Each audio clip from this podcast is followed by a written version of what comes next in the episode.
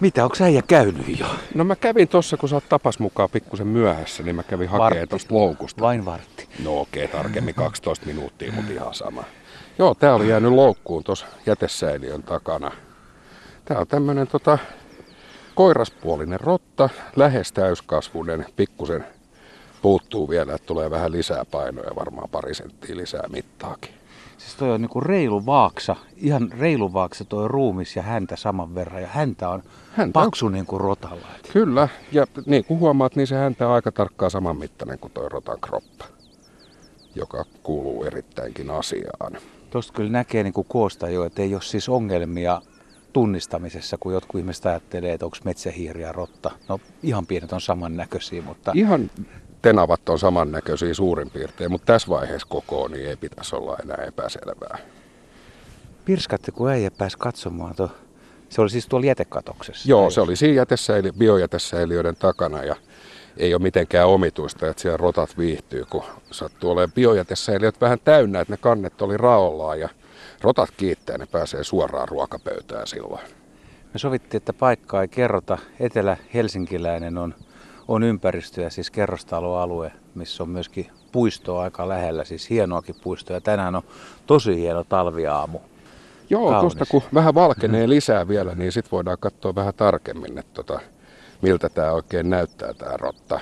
Ja tuota, Annas mä kokeilen muuten vähän sen kokeile, karvaa vai kokeile pikkusen. Et voi ilman hanskoja? Et... No mieluummin ei ilman hanskoja. No, mulla, tota... mulla ei ole Okei, okay, sä voit lainaa tuosta mun hanskaa. Mutta mä sit saa tietää, mä olisin karvan pehmeyttä. Ah, okei. Okay. No ota pikkusen selkäpuolella, mutta muista pestä kädet sitten tämän jälkeen. Koska tämäkin niin. veijari on saattanut tuolla viemärissä viihtyä, niin No mä koklaan. Turkista saattaa löytää. Aika, aika Eikö se aika kar... Niin, tai toisaalta aika karkea. Kar- karhea, mutta silti tota, Joo, se alusvilla on sen verran pehmeämpää, mutta sitten tuo päällikarva, niin se on kyllä aika karkeata. Nyt täytyy muistaa, että ei sormia suu. Isot korvat, iso kuono, Joo. Isot tassut, vahvan näköinen. Näkyykö hampaita ollenkaan?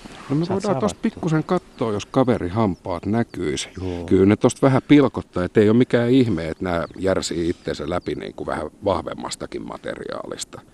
Ja tosiaan, jos niillä on hyvä ruoanlähde ja ne ei pääse sinne käsiksi, siinä on esimerkiksi parikymmentä senttiä betonia välissä, niin ajan kanssa se rottaperhe kyllä menee siitä läpi.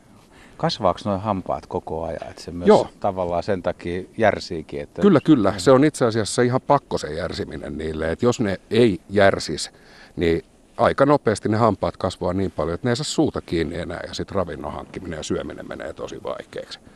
Mutta se on ihan vaistotoiminto niillä se järsiminen. Et ei ne hampaat kyllä, en mä tiedä, ei mulla ole ainakaan tullut yhtään vastaan semmoista rottaa, jolla olisi ylikokoiset hampaat. Kato, tuon kerrostaloa syttyy valot, siellä voi olla, no ei se nyt tietysti näe, kun siellä on valo, mutta kaksi hampuusin näköistä kaveri on täällä. Nimenomaan, ja toinen roi, roikottaa rottaa hännästä. Ja niin. Tämä häntäkin on melkoinen vempele, että ne tietysti kun ne liikkuu tuolla viemäreissä, niin tämä on tämmöinen peräisin niillä, että ne nämä on loistavia uimareita ja tota, häntää ne käyttää siinä uimisessakin sit apuna. Kuinka pitkältä tämä rotta on tullut syömään tässä? Mikä, mikä veikkaa tässä elinpiiriksi?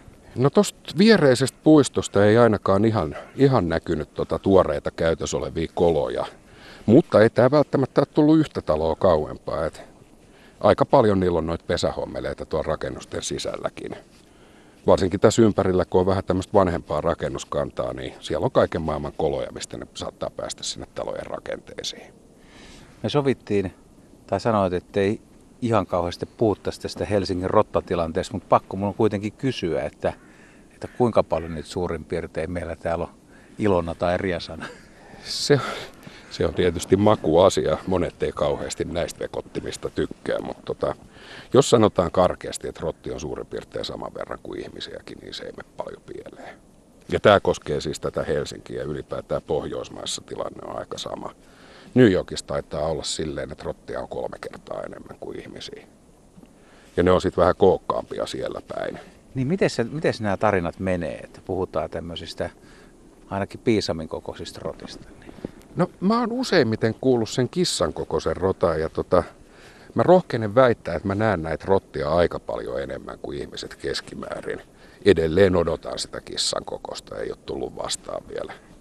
Mutta sä oot siis se mies, joka on vienyt joiltain meiltä helsinkiläiseltä pienen ilon tuossa vuosi sitten ja pari vuotta sitten, niin keskustan tuntumassa oli semmoinen patsas, kuuluisan kirjailijan patsas, jonka juurella oli aika paljon koloja. Ja jos halusi päästä tutustumaan rottiin, niin ihan päivän valossakin pääsi näkemään niitä. Joo, siinä viihtyi turisteja ja työmatkalaiset seuraili tilannetta. Et täytyy tässä vaiheessa sanoa, että mä oon hirveän pahoillani, että mä oon tämän shown vienyt nyt ihmisiltä pois. Oliko siinä paljon rottia? Onko lukumäärästä mitään tietoa? Vaikea sanoa tarkkaa lukumäärää, mutta niitä oli paljon. Mut minkälainen tämä rotan, siis jos ajatellaan vaikka tätäkin kaveria siis, niin nyt talvipäivänä, niin kuinka paljon se viettää ajastaa maan alla uumenissa? Onko se koloissa, onko se, onko se niin kuin maa on kaloissa vai jossain ihmisten rakentamissa rakenteissa? Sekä, sekä että. Sekä että, että nämä, tota, jos niin kuin tuossa viereisessä puistossa on hirveän pehmeitä maata, niin ne saattaa kaivaa niitä koloja ihan keskellä sitä nurmikkoa. Se on harvinaista, mutta ei mitenkään tavatonta, ainakaan Helsingissä. Useimmiten ne kolot on noiden erilaisten istutusten juurella, että niitä on vähän hankalampi huomata. Talviaika sinänsä on hyvä, kun nämä jättää tietysti lumeen jäljet ja sitten käytössä olevat kolotkin huomaa helposti. Musta kolo pilkistää valkoisesta hangesta, niin se on aika helppo huomata. Sitten ne, jotka on rakennuksessa, niin se onkin sitten huomattavasti haastavampaa. Miten tämä talviaika lisääntymisen kannalta, siis lisääntyykö sydäntalvella? Lisääntyy sisätiloissa. Et käytännössä se menee vähän niin kuin pululla se homma. Et puluillahan voi aivan hyvin olla pesäpoikana tammikuussa. Ja sama koskee noita sisällä pesiviä rottia. Että nämä, jotka sitten tekee noita ulkokoloja ja elää siinä mielessä pikkusen luonnonvaraisemmin, niin se keskittyy kyllä tuonne lämpimämmälle jaksolle sitten. Että huhtikuussa voi ruveta ekat poikaset tulee, jos on lämmin syksy, niin sitä jatketaan aika pitkälle. Mä luin kirjasta, että rotta ei ole kovin pitkäikäinen parivuotiaaksi korkeintaan, mutta kumminkin se lisääntymisteho on aika kova. Et siis teoreettinen maksimi hyvällä naaralla, jos on paljon ravintoa suojainen paikka, voisi olla jopa 200 jälkeläistä. Kyllä. Se on ja aika paljon. Se on, se on erittäin paljon ja sitten kun ottaa huomioon sen, miten varhain nämä tulee sukukypsäksi, että nämä aloittaa lisääntymishommat kyllä ihan siinä teini-iässä käytännössä. Et tästäkin kaverista niin ei tiedä, vaikka tämäkin olisi noin lisääntymispuuhat jo aloittanut. No ainakin se on lopettanut. No lopettanut se on vuoren varmasti. Ja sitten noi poikaset, niin tota, niillä on aika kova poikaskuolleisuus. Että se poikastuotto ei tietenkään ole lähellekään mitään 100 prosenttia. Ja tota, mä luulen, että tämäkin on mennyt loukkuun ihan sen takia, että vaikka rotta on neofobinen, eli se karttaa kaikkia uusia asioita, niin se ei ihan näitä teinejä koske. Että nämä on samanlaisia häsläjiä kuin ihmisteinitkin ja menee tunkee nokkansa vähän joka paikkaan. Vanhemmat on sitten hyvinkin varovaisia ja jos aloittaa esimerkiksi jossain paikassa tuommoisen myrkkysyötityksen, niin voi mennä helposti kolme tai neljä viikkoakin ennen kuin ne uskaltaa mennä niihin syöttiasemiin. Onko ollut semmoisia vastustajia, jotka on päihittänyt sut? Se oli aika lähellä yhdessä kohteessa tuolta. Siellä vieraili säännöllisesti vanhahko rottamamma, joka tuota, osasi hyödyntää yhtä tiettyä ravintolähdettä, eli se ei kauheasti sotkenut paikkoja siellä. Mutta siinä meni useampi kuukausi ennen kuin se sitten haksahti loukkuun. Se oli pullakahvien paikka saman tien silloin. Tuo varis tuli karjuu tähän näin. Mä en tiedä näkeekö se, se, se, on rotta. se, se näkee on... tämän rotan ja tota, se ilmeisesti ilmoitti äsken, että mitä sä roikotat sitä, että annat tänne vaan. Ja eiköhän mä kohta tän annakin sille. Siinä olisi kyllä ketulle ja huuhkajalle ja miksei nyt sitten niin kuin varis. Siis noiden viholliset, ihminen, huuhkaja, kettu. Itse asiassa kun noin kanahaukat liikkuu täällä kaupungissa, ne voi lähteä jopa ihan pimeässä liikkeelle. Ja rottien aktiivinen jakso kestää aamulla sinne tuolta noin puoli tuntia ennen auringon nousua, sitten ne rupeaa vetäytyy koloihinsa. Mutta silloin sekä aamu että iltapäivällä on semmoinen pieni aikaikkuna, jolloin kanahaukkakin saattaa napata rotan. No sä oot pyydystänyt aika monta rottaa. En tiedä, onko minkäänlaista lukumääräarviotakaan, mutta tuleeko koskaan semmoista yksilöä, että sä vähän katselet, että aika söpön näköinen, että toi olisi voinut jäädä henkiin? Se edellyttää, että se on poikainen. Nämä vanhemmat on vähän ylsemmän näköisiä, mutta tota, täytyy sanoa, että ei se kyllä hirveän usein tule mieleen. Lähinnä noiden metsähiirten kanssa saattaa tulla pieni katumus päälle, mutta ei se kyllä kauaa kestä. No miten ihmiset suhtautuu rottiin? Sä oot varmaan nyt päässyt juttelemaan aika monen ihmisen kanssa, kun on ollut. Ja Onko löytynyt yhtään positiivista asennesta, että, että on tavallaan niin kuin ainakin hienosta eläimestä kyse, vaikka se on turmiollinen, jos se sähköjohdot ja tällaiset syö ja aiheuttaa ongelmia?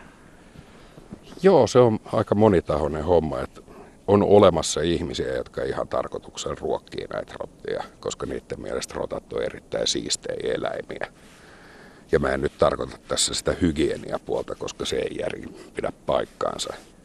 Mutta sitten kaupungeissa, varsinkin jos tämmöinen sattuu viemäri kautta tulemaan pytystä asuntoon, niin silloin ei kyllä toi suhtautuminen ole kauhean myönteinen.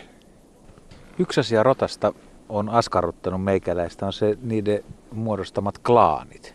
Pystytkö Joo. vahvistamaan tai tiedätkö niistä mitään siis? Että on, onko kaupungissa, että minkälainen se ryhmä tai klaani on, kuinka paljon siinä voi periaatteessa olla yksilöitä ja miten siihen otetaan uusia jäseniä ja erotetaanko siltä? Ne menee perhekunnittain ja tota, niin kuin aika monilla elikoilla muutenkin, niin siinä vaiheessa kun nuo nuoret koiraat rupeaa olemaan sukukypsiä, niin kyllä se perheen hallitseva koiras, niin se häätää ne pois.